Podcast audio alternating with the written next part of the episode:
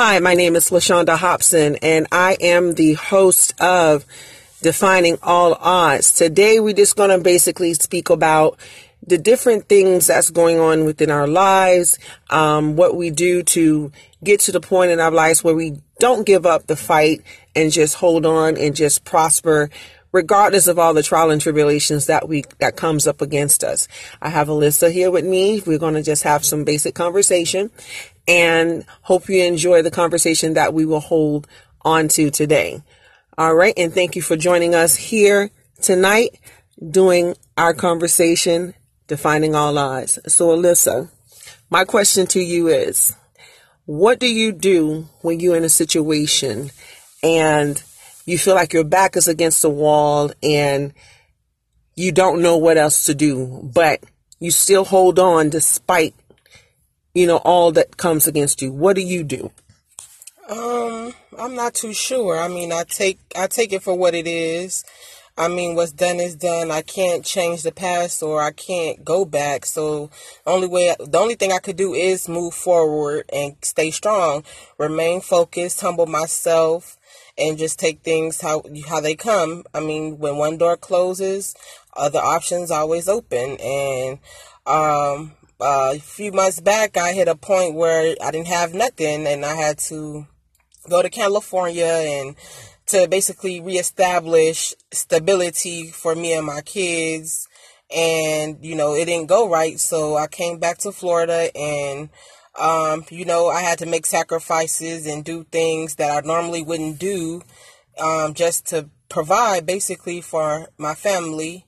Um, so, I mean, I guess just, you know, just staying focused, having faith, and just be be strong. You just got to stay strong. Just don't give up.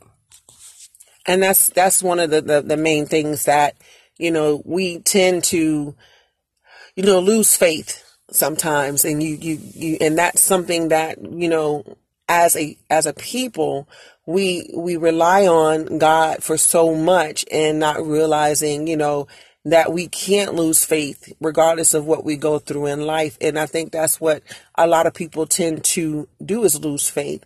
And instead of holding on and waiting on the opportunity to come, we tend to just lose ground, um, doing everything that we possibly can. And and I commend you for, you know, standing your ground and, and doing what you need to do to to get ahead in life to provide, you know, for you and your children. And you know, sometimes some people, you know, they, they get out there and they, and they they hustle and they do and they and they put in situations that they have no choice but to, you know, to find other avenues to survive and to provide. Right. And I'm I'm one of those people I've I've done so much and, and do so much for people, but I still hold on to my faith regardless of the fact it may not look good at the moment, but I, I'm still holding on and believing that, you know, my time is coming.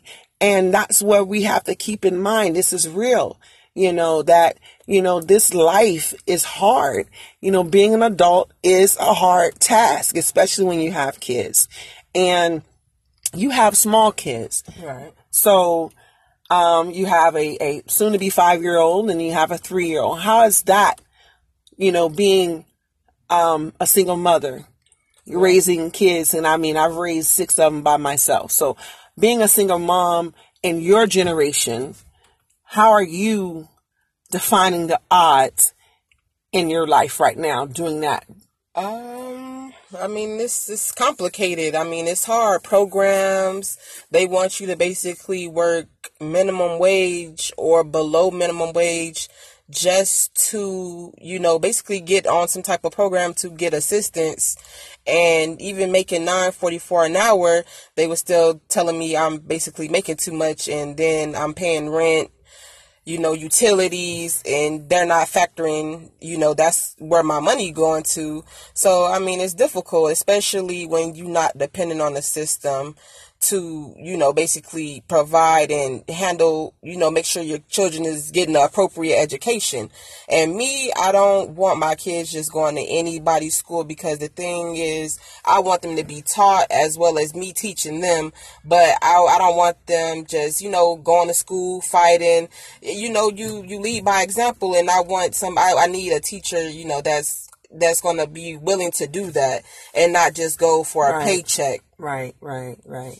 So we're going to take a pause right now. We're going to come back and we're going to finish up our discussion. And thank you for listening to um, Defining the Odds broadcast.